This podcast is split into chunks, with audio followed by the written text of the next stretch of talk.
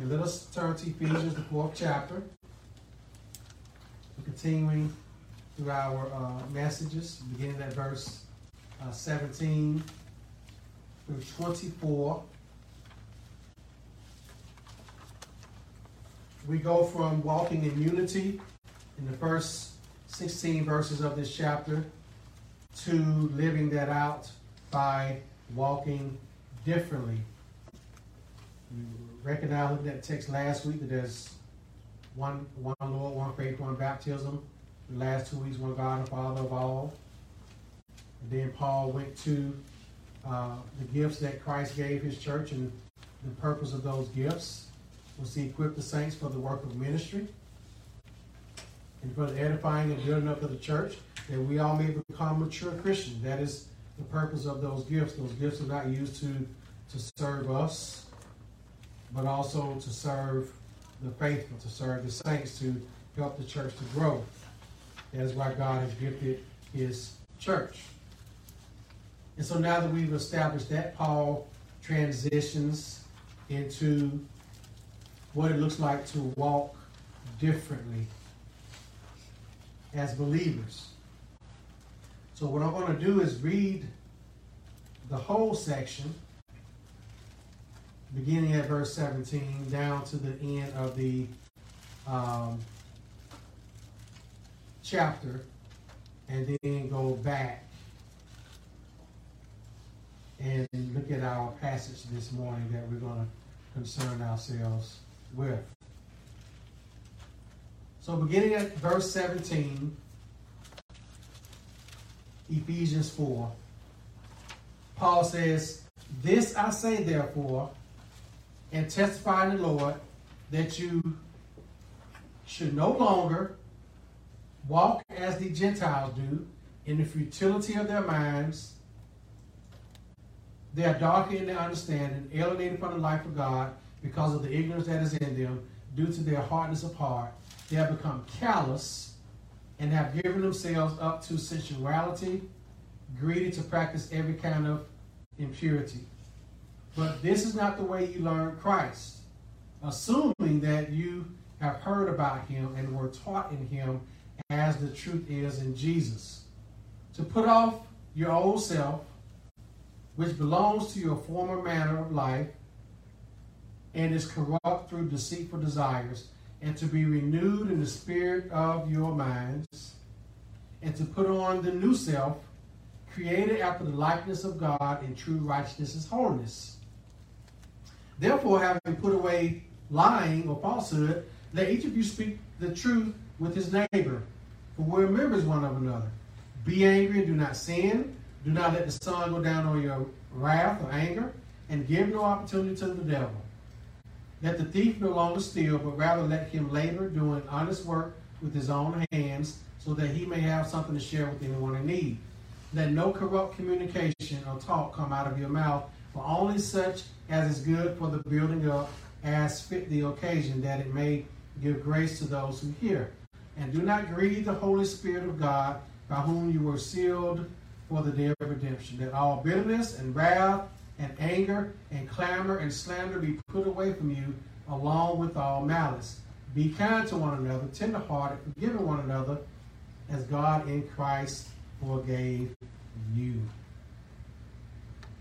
Now, if you notice just in reading those passages, those verses rather, if you didn't notice as I'll bring it to your attention, you see a lot of negative commands in there.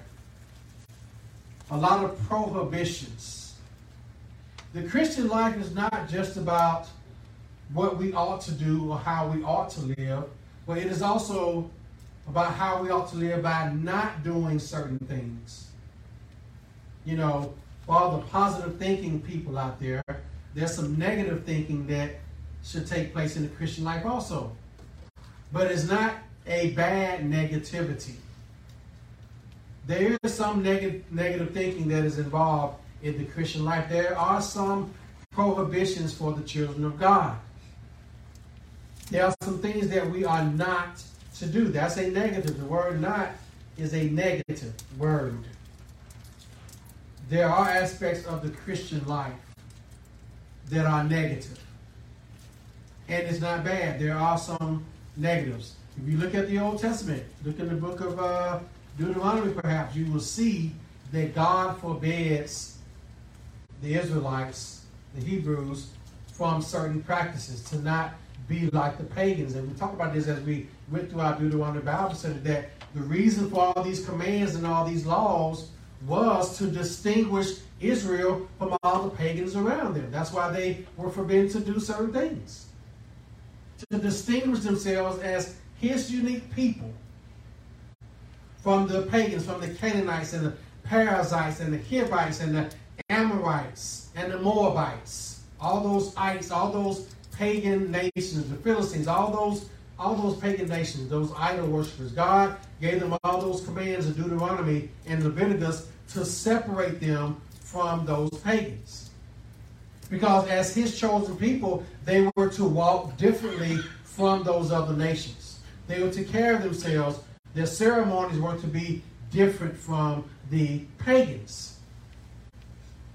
And as New Testament believers, it's the same imperative. We are called as believers to walk differently from the world, to think differently than the world, to have a different worldview than the secular worldview which dominates the world. So we see these negative commands. Christ did things for us. Now, in light of this, here's how we what, what, what we ought to do for Christ. That's basically what Paul is saying. James 1 22 says that we ought to be doers of the word and not hearers only. We've been called in Christ. We read that in uh, Ephesians 1 and 18. We are called in Christ. We are accepted in the beloved. And that calling motivates us to pursue unity, as we saw in the earlier part of this chapter. That calling motivates us to pursue unity in Christ, to use the gifts that we have that Christ has given all of us, to build up the body of Christ, to build us all up into maturity, and also to live differently from the world, to walk in purity, to walk in the newness of life, as Paul told the Romans in Romans 6 and 4. We have to walk in the newness of life. We are alive in Christ. Okay? And we have to put out the new man, and that's what he speaks of in this passage. So we're taking off the old man and putting on the new man. But how does that look? First, he gives an admonition. So we're going to look at just these few things here this morning. He begins by saying therefore. Therefore means having said all that was said uh, before. He talks about the practical aspect of the walk of a believer. He says, therefore. Therefore is therefore a reason. He says here, I testify in the Lord that you, and you is speaking to the saints, should no longer walk as the rest of the Gentiles were. Now, when you see the word Gentiles here, you're speaking of those who are in the world unbelievers, pagans, non Christians. We're not to walk like the rest of the Gentiles walk. And how do they walk? He's going to lay it out, and that's what we're going to look at this morning. He lays out uh, about seven evils of the world. And, you know, we talk about the world all the time, right? Uh, I define the world as the, the systems of this world, the ideologies, the philosophies that are against God, that are against Christ, the, the secular worldview that denies a creator, that denies an intelligent being who is God, that deny the existence of God. They deny that God created the world. That's the secular worldview that, that man is, is, is ultimate, not God. That human achievement is ultimate, not being saved. That radical materialism, the, the, the acquisition of things, is the chief goal of life. That's the secular worldview. The more you have, the better the person you are. The more acclaim you have, the better the person you are. The more people like you, the better the person you are. That's the secular worldview. That's the world. What the world praises, God hates. God detests. It is an abomination to him. So we're speaking of the world, that's what we are talking about. And Paul lays out masterfully in this passage how the world thinks and how you thought before you knew God. Before God saved you, you and I were the same way. Maybe not all these boxes checked off, but you in your mind were these ways in some form or fashion. So let's look at what he says about the world, the Gentiles, the pagans. So he said, don't walk as they walk. How do they walk? Number one, in the futility of their minds. Okay? It's characterized by the futility of their mind. Their thinking is futile. What does futile mean? Futile means empty, devoid of meaning. Our world today has possession of a lot of knowledge. We, we have a computer in our hands that we carry around with us every day.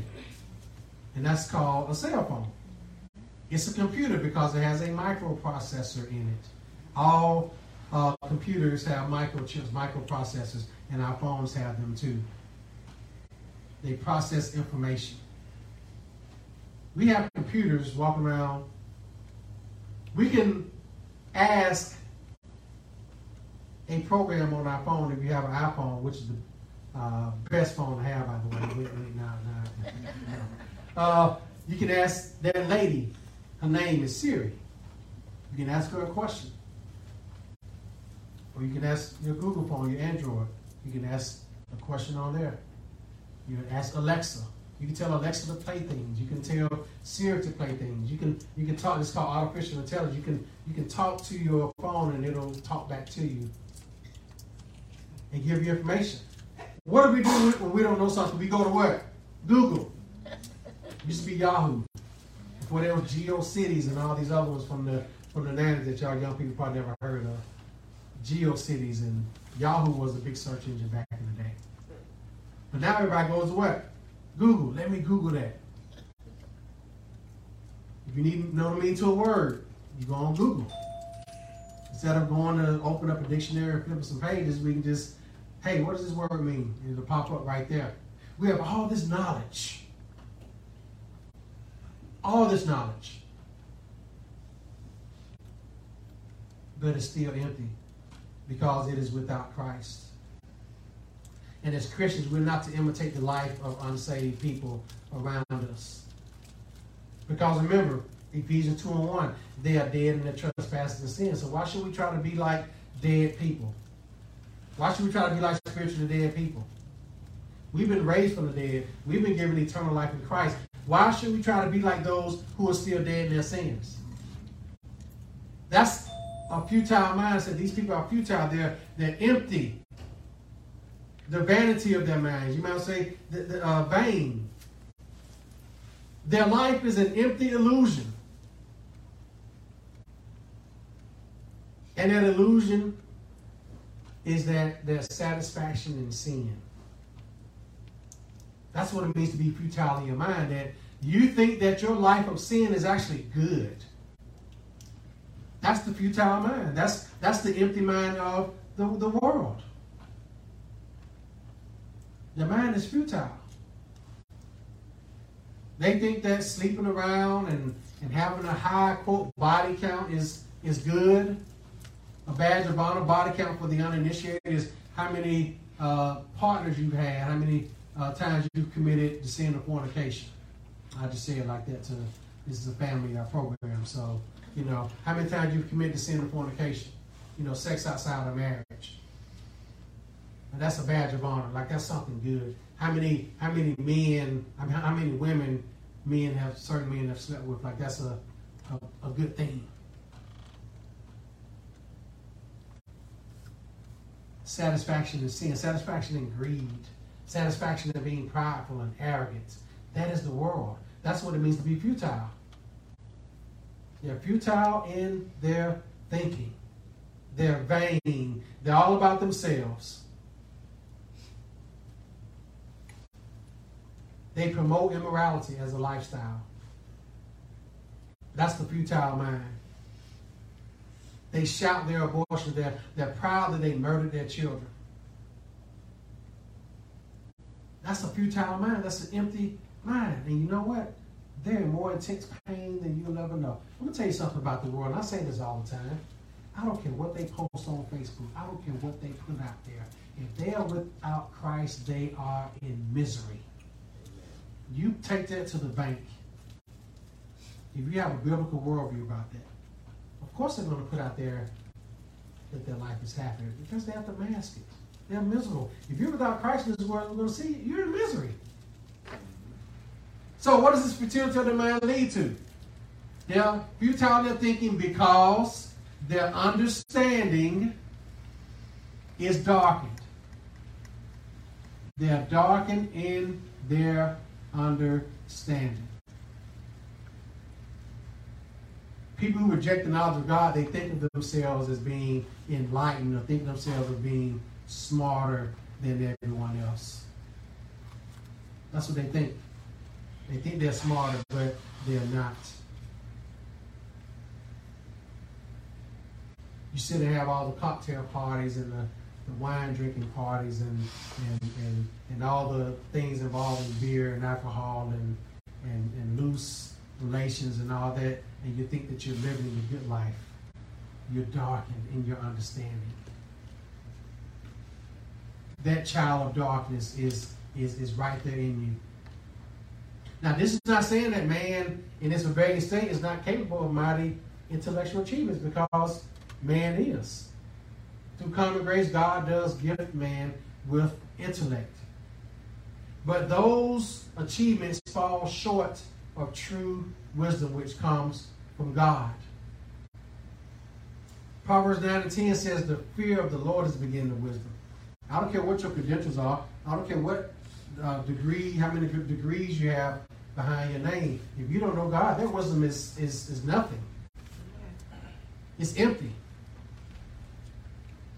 Don't tell me how many degrees you got. Don't, don't, don't tell me your credentials. If you are without Christ, that doesn't even matter. Your wisdom is of this world. Your wisdom comes from God's word.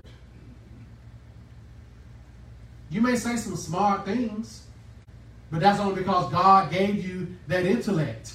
But He gave you that intellect for His glory and not for yours.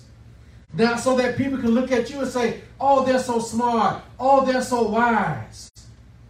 Oh, no, it's supposed to be to God. It is God who made me wise. It is God who gave me this intellect.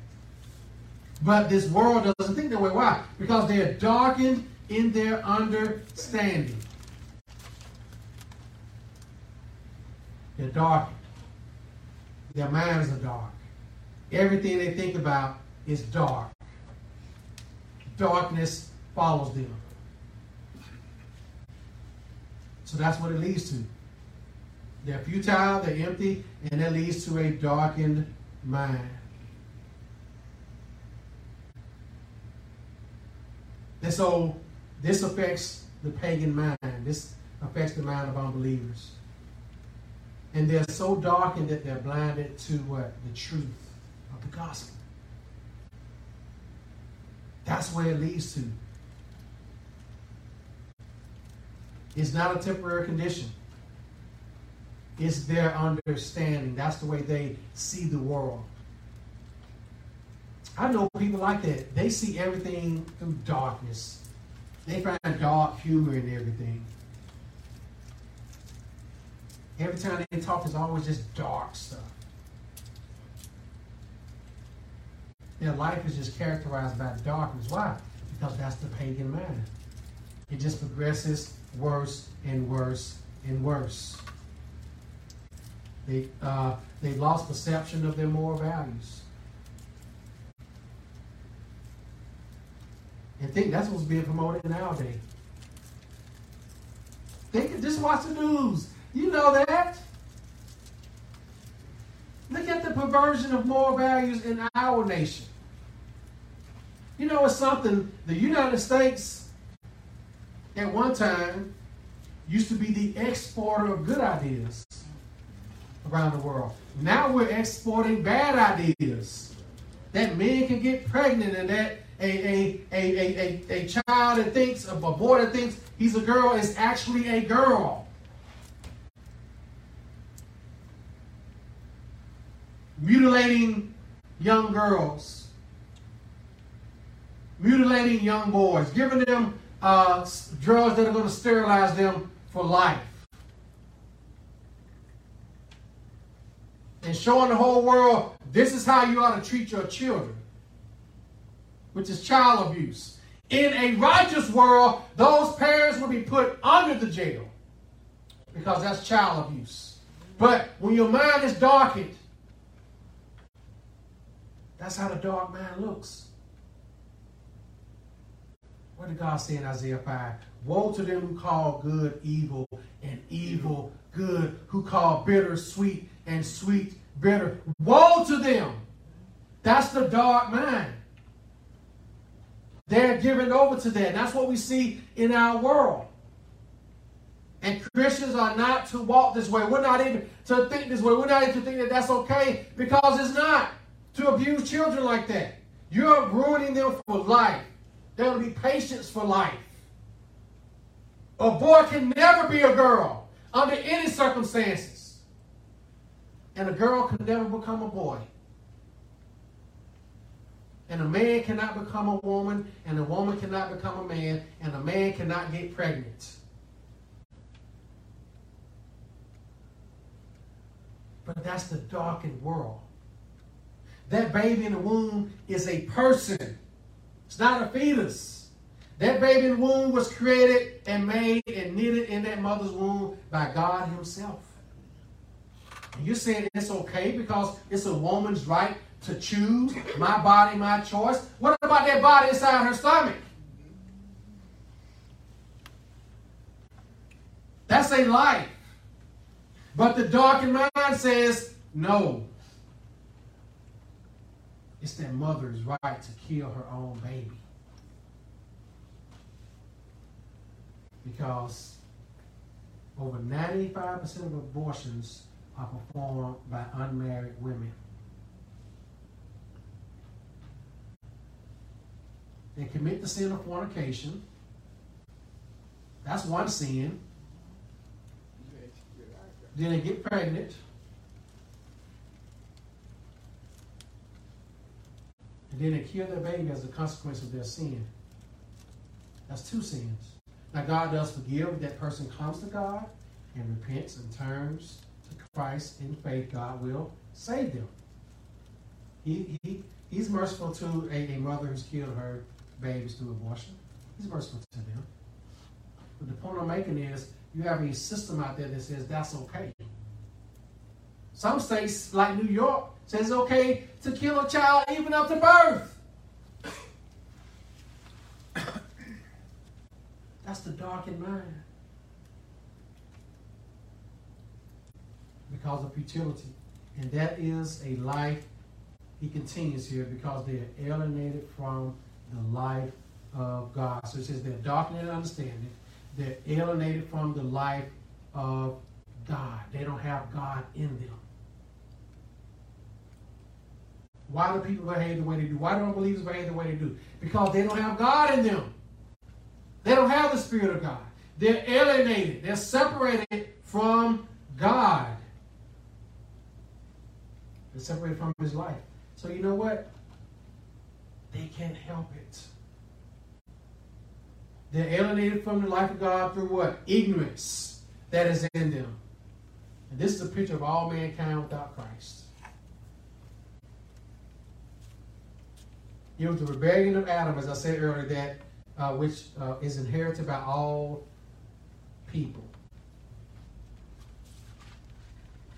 You have men who think they're living, but they're dead. You have people who think they're alive, but they're walking corpses because they're dead spiritually. That's what matters more than anything else. You be just as vibrant as you want to be. But when that breath is snuffed out of you, and you haven't believed in the Lord Jesus Christ, you have a worse fate that's waiting you.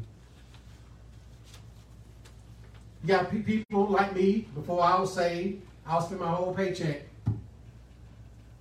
going to the E Club,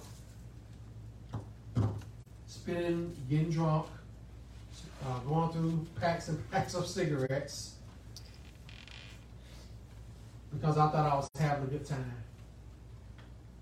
And that's an expensive way to try to have fun by going through your whole paycheck.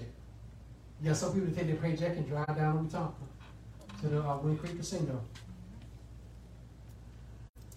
Take their mortgage down there. We had a customer in our office that that uh, that got behind on their auto insurance because they took the auto insurance payment the month before and went down to Wetumpka to try to win at the slots and didn't win anything. I can tell you what I was saying in my mind, but you know, I'm like, really? But yeah, people do that. Why? They, that's an expensive way to have a good time. And that's the way the world is. Having a quote good time in the world will cost you. One is going to cost you your soul. What profit is it to a man that gains the whole world loses his soul? What will a man give in exchange for his soul? They understand the darkness, they're alienated from the life of God because of the ignorance that is in them. And that is the ignorant means unknowing, uh, lacking uh, common knowledge, no communication with God, dead in trespasses. They're ignorant of the advantage of a relationship with God. They don't know what they're missing. People who are unsaved, that's why we need to evangelize them. They don't know what they're missing but the problem is that they love their sin so much. They love it. And they, th- they, they look at it as, man, I become a Christian. I can't, I can't do all this sin anymore. But guess what? That's actually good for you. Because what does that sin lead to? Misery.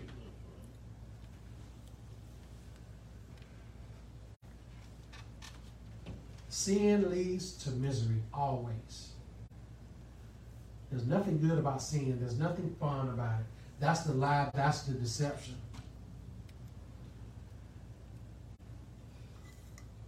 So Paul here is, is showing how it looks to be an unbeliever, how it looks to be a pagan. But I got bad news for you. It don't get better, it gets worse. He says the understanding is darkened, be alien from the life of God because of the ignorance that is in them, because of the blindness of their heart. Their hearts are blind.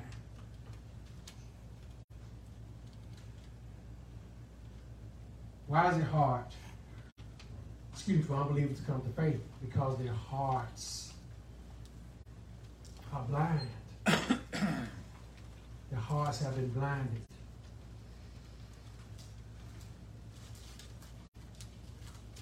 If you believe God's truth, then you receive God's life. But if you reject God's truth, you reject life. You reject God's life. You would think that the unbeliever will want to get out of the life that they're in, to get out of this terrible spiritual condition. But guess what? Guess what enslaves them? Their hardness, the blindness of their heart. The unbeliever is enslaved by the blindness of their own hearts.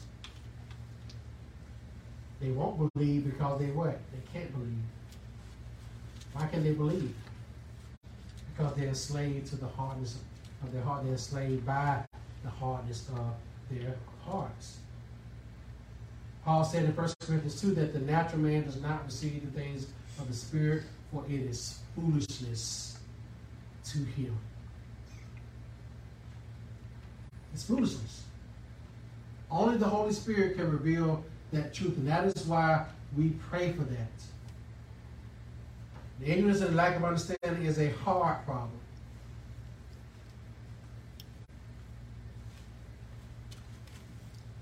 and it leads to a lot of bad things.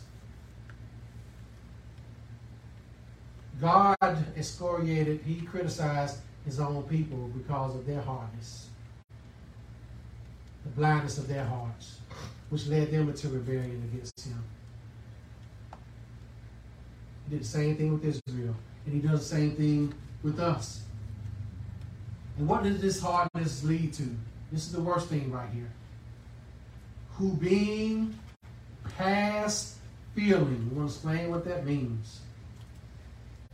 Having given themselves, notice, given themselves over to lewdness, to work all uncleanness with greediness.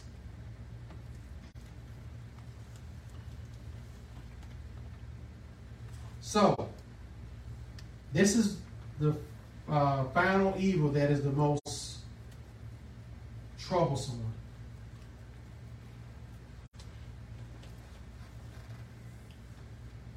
A person that's past feeling, past feeling uh, has the Greek idea of uh, a person's skin becoming callous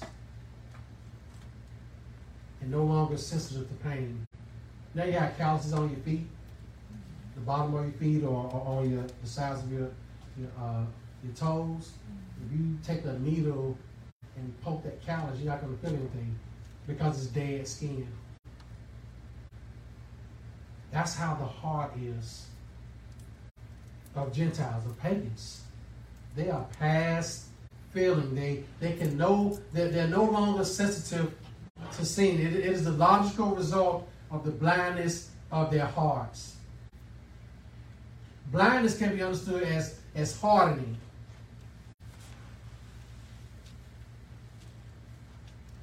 And hardening comes from the Greek word that is used medically to denote the callus formed when a bone has been fractured and reset. The callus is even harder than the bone itself. That's how it looks to have a hard heart. They have become callous.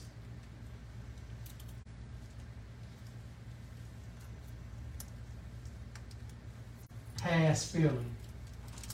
Sin doesn't affect them. The consequences of the sin doesn't affect them. You know, I always talk about this. You know, we we use this term uh, rock bottom. I used to use it at one time until I realized that that's that's a secular psych- psychological uh, term that we shouldn't be using as believers because nobody ever reaches rock bottom. We say, "Oh yeah, it, it, you know, when they hit rock bottom, they'll they'll see, they'll turn to God." You should never assume that. You're assuming grace, number one. You're giving that person false hope. I'm sure we know plenty of people who hit rock bottom and they keep going down even more. Okay? Because there's no such thing as rock bottom. Now, God does restrain evil in the human heart. He does do that. But when a person's understanding is darkened, they continue to get worse and worse. Their hearts get harder and harder and more callous. It does do that. They become past feeling. They they have no feeling of wrongdoing. They, they it's almost like their consciences are seared. Their sinful actions don't bother them. Think about the person. We were uh, at a funeral yesterday, praying. I'll say this, and uh, young man that was up preaching, uh, you know, I only agree with maybe five percent of what he said. Uh, that did the eulogy. One thing he said that was true. He said, when you get used to living in sin, it doesn't bother you anymore. And he's right. First of all, Christians don't live in sin. We struggle against sin, but we don't live in sin. The true Christian doesn't live in sin. We don't live a lifestyle of sin. We don't have a habit of sin. Our disposition, our natural disposition is not that of sin, but it is a pleasing God. It is a glorified God. We don't get gleeful about sin. We don't get happy about sin. The true believer does. The true believer grieves over their sin. They hate their sin. They loathe their sin. They don't like to sin against God. They don't like to offend a holy God. That's that's the heart of a true believer. Unbelievers, they don't care. Because if so, they would be trying not to live in sin. But guess what? They love their sin. Why? Because Paul says it. They are past feeling.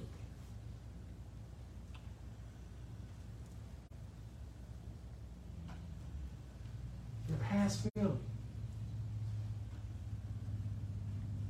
The sin of uh, abusing their bodies doesn't bother them. The sin of sexual sin, whether it's uh, homosexuality, whether it's uh, fornication, whether it's adultery, whether it's pornography, the sin of stealing and robbing and, and lying and being deceitful, it doesn't bother them. They're not fazed by it. The sin of committing murder, the sin of gossip, the sin of, of, of, of, of slander, all, all these sins, small little little bit sins and big sins, they do not bother them because they are what? Past feeling.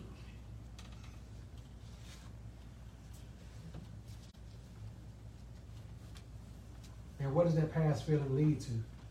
They've given themselves over. This is Romans 1 language right here, where Paul gives those who uh, reject God, deny God, over to their sinful rebellion. This is the position that an unbeliever does not want to be in. Because the giving over, Paul says here, to lewdness, to work all uncleanness with greediness. The ESV says, having given themselves over to sensuality, greedy to practice every kind of impurity. When a person who is an unbeliever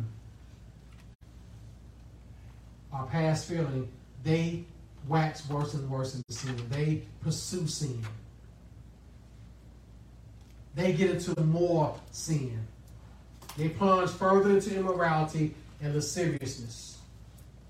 It is a vicious cycle. It leads to a desire to go deeper and deeper into sin. That's why I said there's no such thing as, as rock bottom, because guess what? They just keep going deeper and deeper and deeper into sin.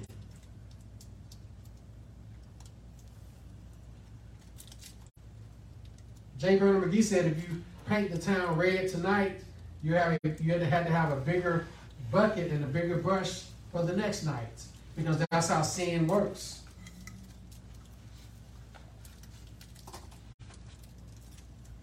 It starts and then it does what? Grows. Unless sin is dealt with at the altar, it's going to get worse. It's going to progress. You, you, you're not just going to snap out of it. Paul said in Romans 1 and 24, Rather said in, in Romans 1 that God delivered humanity over to their own desires. He gave them over to what they wanted to do. That's what God does. And that is a judgment against that person. In other words, God saying, you want to do that sin or those sins, you want to continue in it, you can have it. That's what he does. It's a judgment against them. And that's what that's this is what unbelievers like. This is what pagans are like. Giving them over to lewdness, to work all uncleanliness with greediness.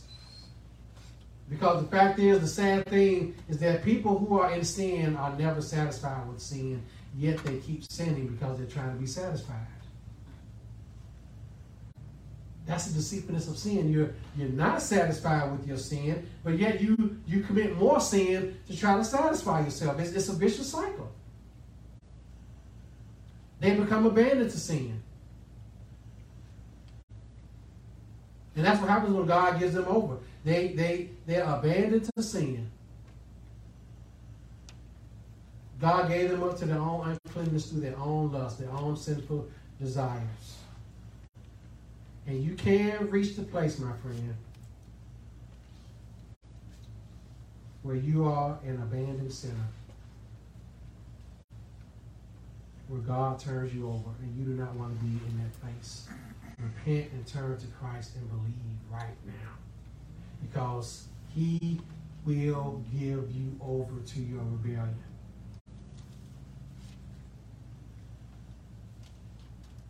He gives you exactly what you want.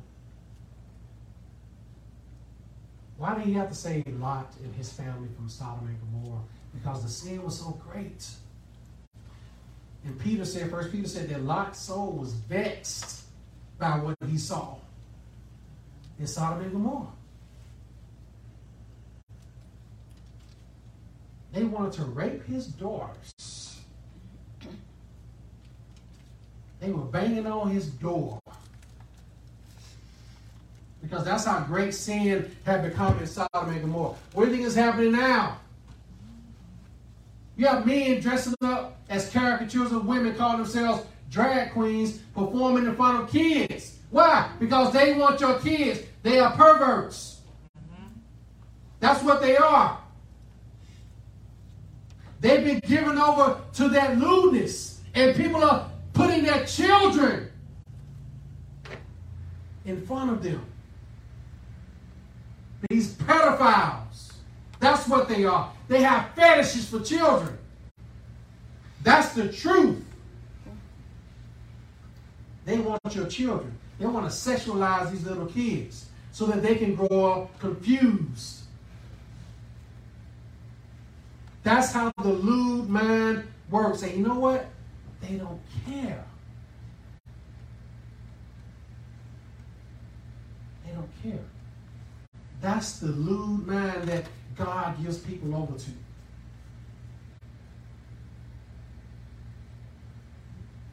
And unless they turn, they're going to burn. What did Jesus say? What you have done to the least of these, you've done to me. You'll be better off tying a millstone around your neck and casting yourself into the sea than to hurt any one of these little ones. That's what Jesus said. You better drowning yourself than hurting a child. But that's what our society is doing. Not that our society is saying it's okay. Why? Because that darkened mind leads to that turning over, that past feeling. But this is not the way Christians are to walk. And that's what Paul said in this first section. We're no longer to walk like that. We don't think like that anymore. We don't think it's okay to mutilate children. We don't think it's okay to sexualize children. We don't think it's okay to kill a baby in the womb. We don't think it's okay for the government to keep stealing our money and giving it to people who don't want to work. We don't think that's okay.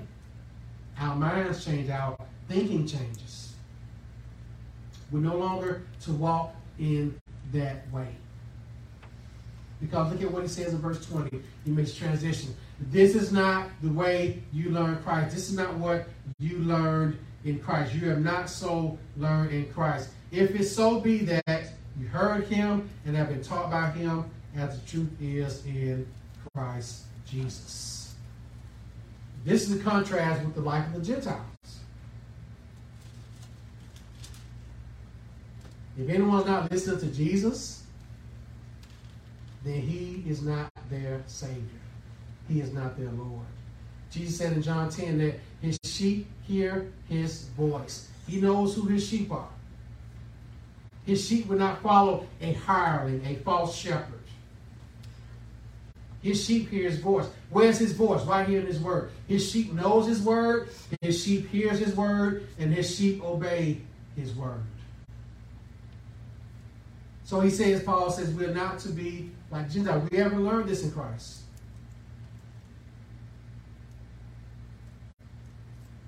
Jesus is our shepherd, and his sheep hear his voice. And if we haven't heard Christ's voice, then we're not one of his sheep. And what is Christ telling us to come to him? Or his first words, his gospel ministry repent and believe the gospel. That's Jesus' voice. That's what he's calling every unbeliever to do. To repent, to turn to him and believe. What will change Gentiles from their own nature? Knowing Christ, learning Christ, to listen to Christ, to hear him, to be taught by him. Know, so that's what Paul is saying the difference is.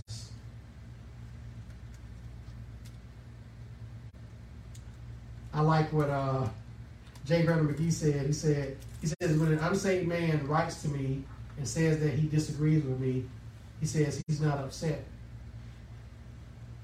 He said, I think fine. I hope you don't agree with me. Because at what point should an unbeliever agree with him? he said, if he does agree with him, then that means that he's in trouble. Something would be wrong if he did agree.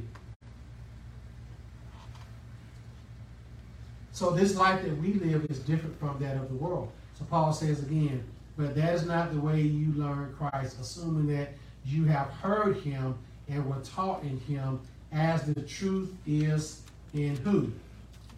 Jesus. The truth is in Christ. The truth is in Christ.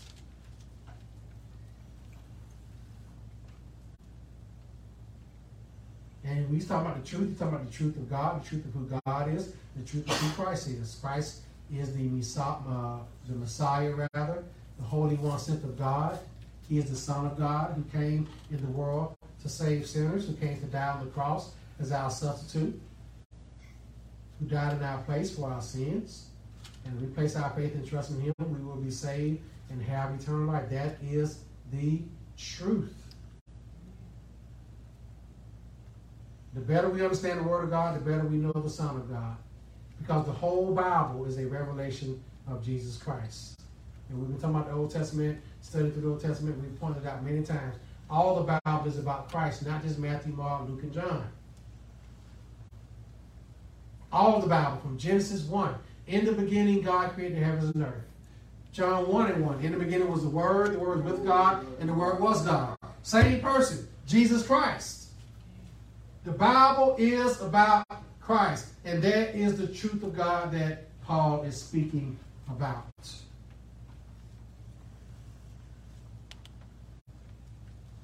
And we as believers ought to be intelligent in the things of the word, not intelligent in the things of the world.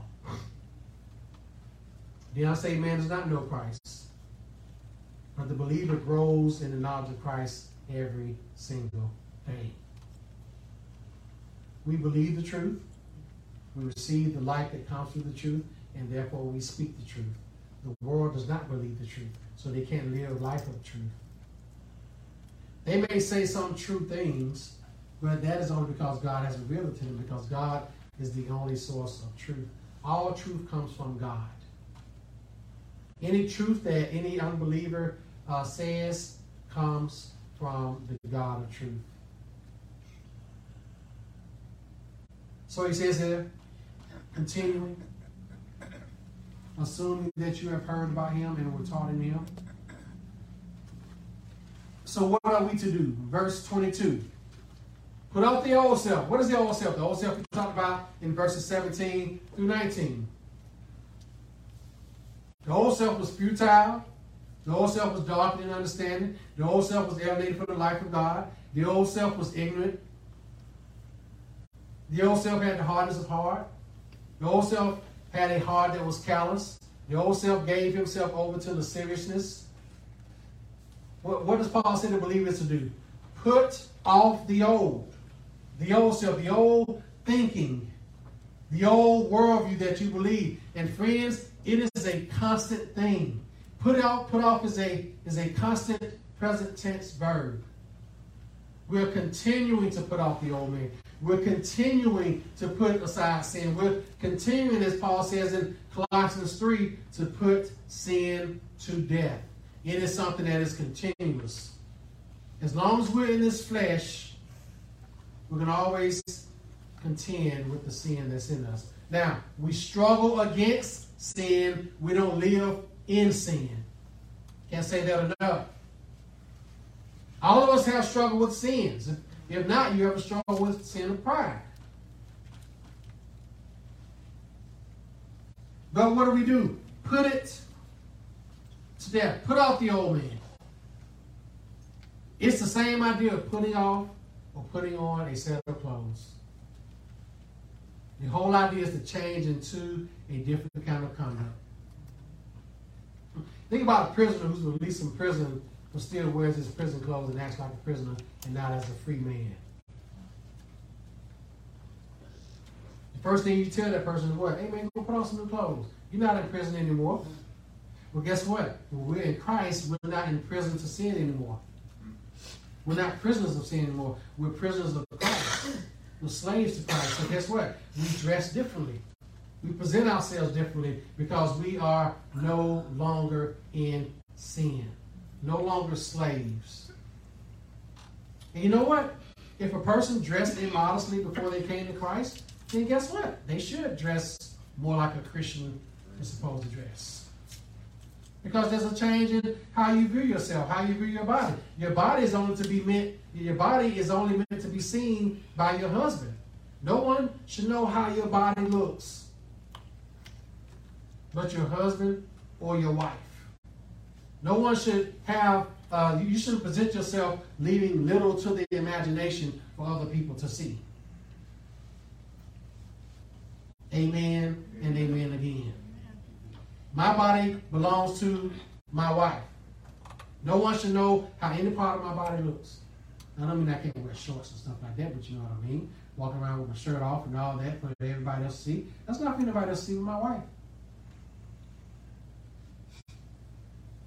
She shouldn't walk around with 5% or 2% clothes on out in public at the beach for other men to see who are not her husband and other men know how my wife's body looks.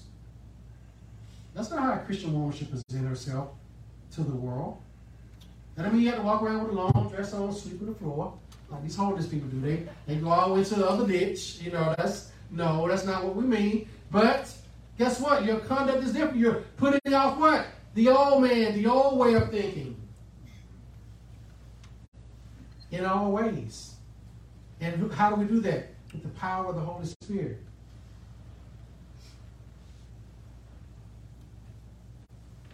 The Holy Spirit helps us to do that. The Holy Spirit helps us to put off sin. When you get saved, you're not going to automatically start not sinning. No, you're going to recognize your sin even more. You know, I, I, came up uh, when I got saved back in 91. That was when people were all into this perfection thing. There was no such thing, but man, you had to try not to sin. That was hard. Because you can't not sin. You're going to sin. But the key is how you view your sin as believers. As a believer, you view your sin as something to put off, not to embrace and not to wear, not to be proud of, not to boast about. No, you see it as no, Lord, help me to, to you know, one of the greatest prayers you can pray is, Lord, help me to defeat this sin. Lord, help me with my sinful thoughts. Lord, help me to shut my mouth. help me to say words that are edifying, that build up. Help me to love my wife or my husband or my children.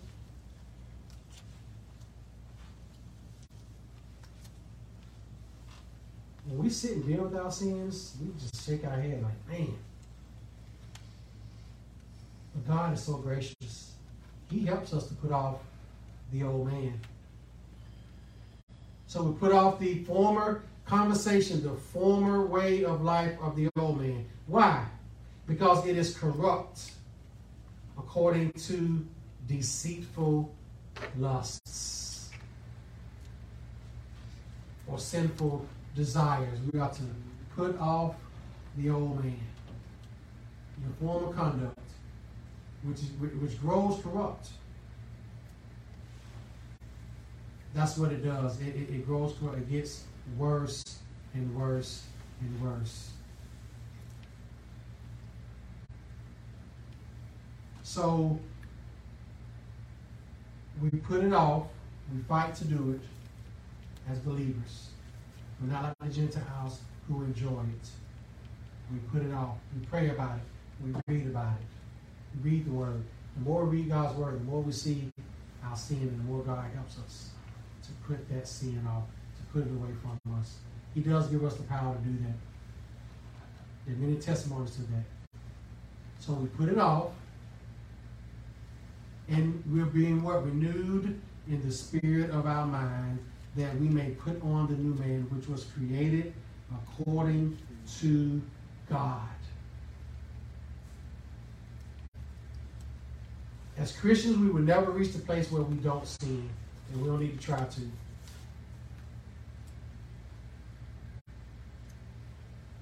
We'll never get to the place where we won't sin. But we are at the place where sin doesn't have master over us because that was taken care of at the cross. Christ did that for us. The old man has already been crucified in the death of Christ. Paul says in Romans 6 and 6. Knowing this, that our old man is crucified with him, that the body of sin might be destroyed, that henceforth we should not serve sin. Read that again. It's Romans 6 and 6.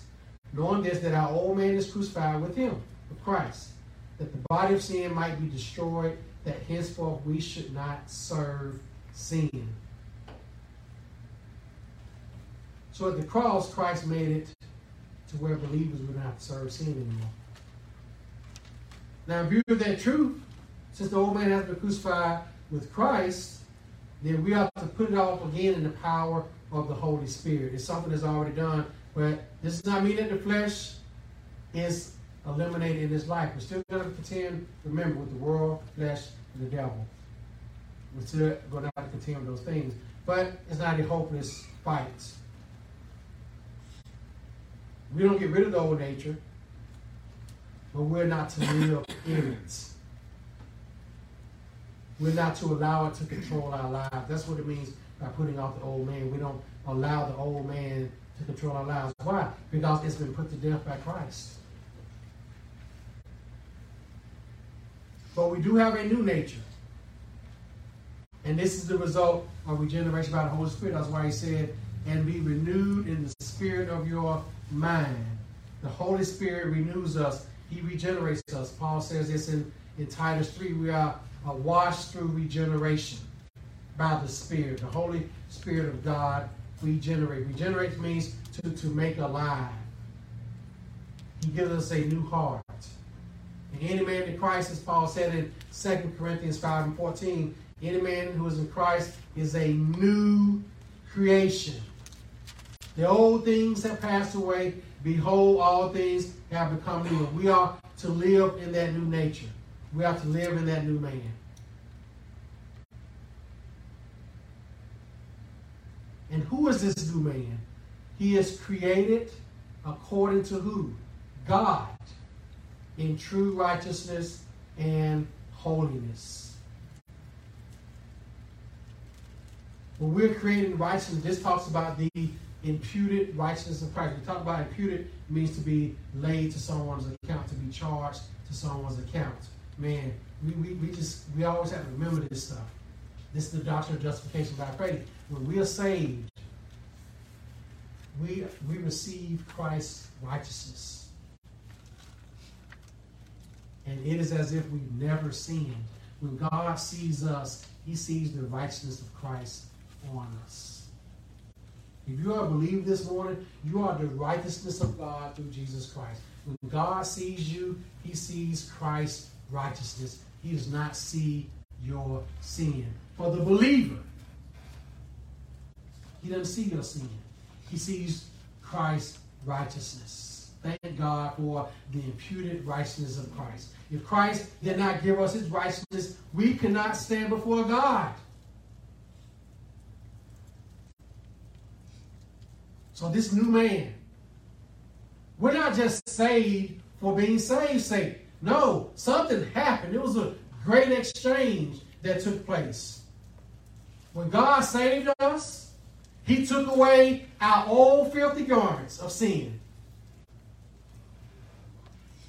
And He clothed us with the robes of Christ's righteousness. That's what He did. So we are created, this new man was created according to God in true righteousness, the righteousness of Christ.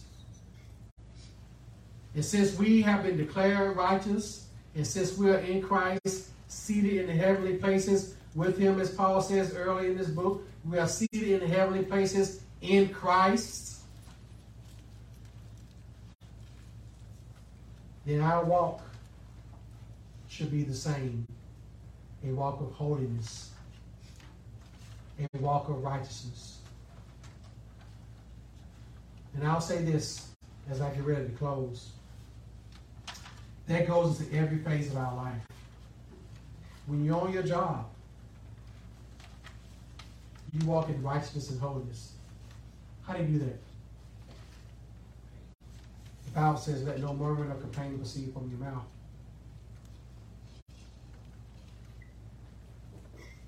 Let tell you this. The hardest job I ever worked was at UPS for two years down in uh, Oxford, doing preload in the mornings. You know what got me through my days? Colossians 3 22 25. When I pulled up to work every single morning, whether it was 2.30, 1.30, midnight, 11 o'clock, night before, whatever time start time was, I, I would always get to work five minutes early, sit in my car, open my Bible app on my phone, and pray Colossians 3 22 25. And I went in there and loaded those package cars with excellence every morning to the glory of God. Because I knew who I worked for. My direct deposit may have said UPS, United Parcel Service, but it was God who I was working for. Christian, let me tell you something. The way to walk in holiness and righteousness is to do everything to God's glory. That's what the new man does. Phil Moser, who, who's down at Redeemer, he worked at UPS with me. He said this is one of our Iron on Iron meetings back in maybe 2018. He said complaining is a universal language. What he meant was everybody at the job can sit around and do what? Complain. Complain. Everybody, man. You start complaining, everybody in there start coming around. It's the universal language of work. But gratitude, thankfulness, just doing your job to God's glory is a better example than being a complainer. I can say it was only because of God's grace and His work in me. I never complained to any of my coworkers when I was there. It was hard. It was hard work. I was the more joyful and jovial one of everybody. Because I knew who I was working for. I was working for God, and I wanted to please God, and I wanted to be a godly example to my unsaved co-workers that was on the belt with me. We have to think about whose glory. We have to think about whose righteousness we have. We have to think about how we are to live in this world by putting off that old man.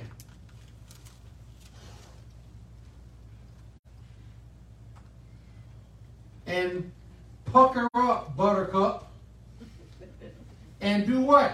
Work to the glory of God. Raise your children to the glory of God. Love your husband. Love your wife to the glory of God in righteousness, true righteousness, and holiness.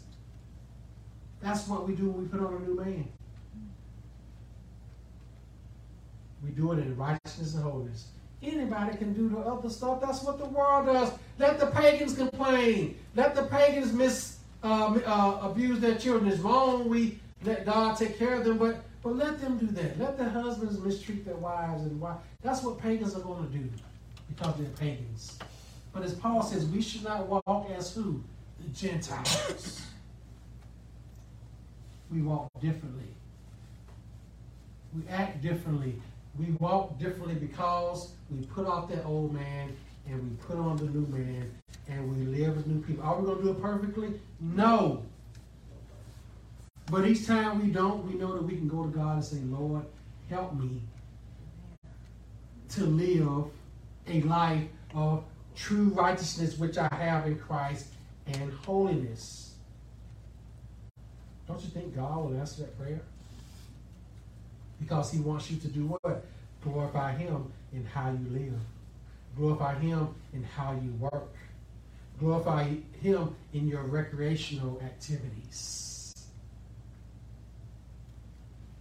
That wasn't in my notes, but the Lord led me to say that. As some of these preachers say, somebody need to hear this. You know, I don't know who does. It could be myself. But the point is, is that everything we do in life is always to be to God's glory. That's part of the new man. We were created according to God. We're recreated, we're regenerated in true righteousness and holiness. And that should show in every part of our life, in the likeness of God.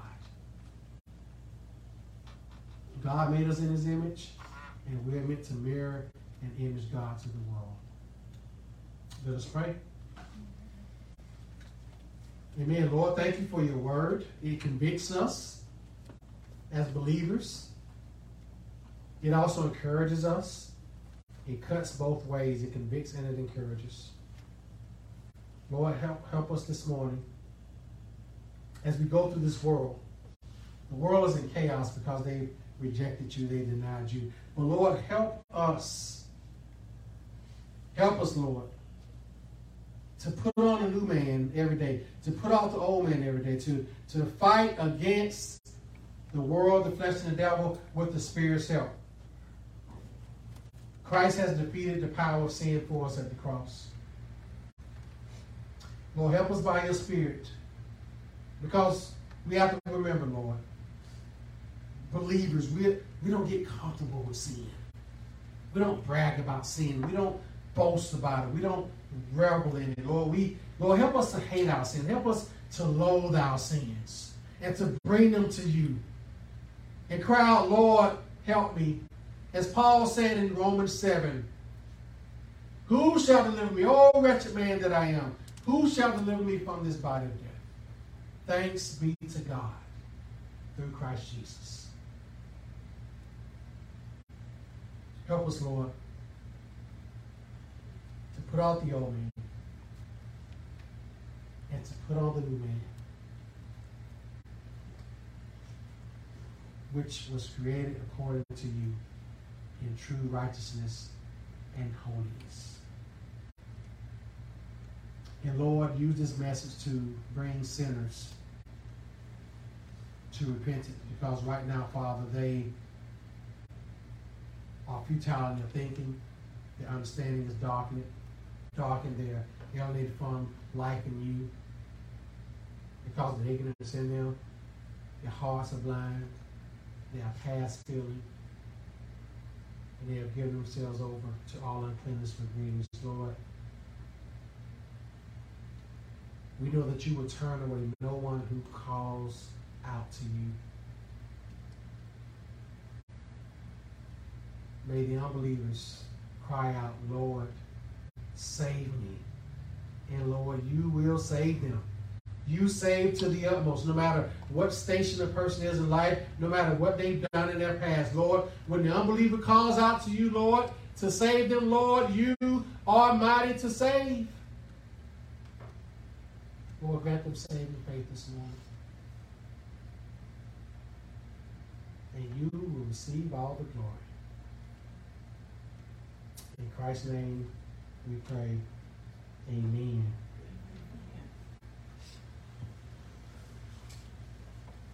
Amen. Thank the Lord for his word. A little bit strong this morning, but. Uh,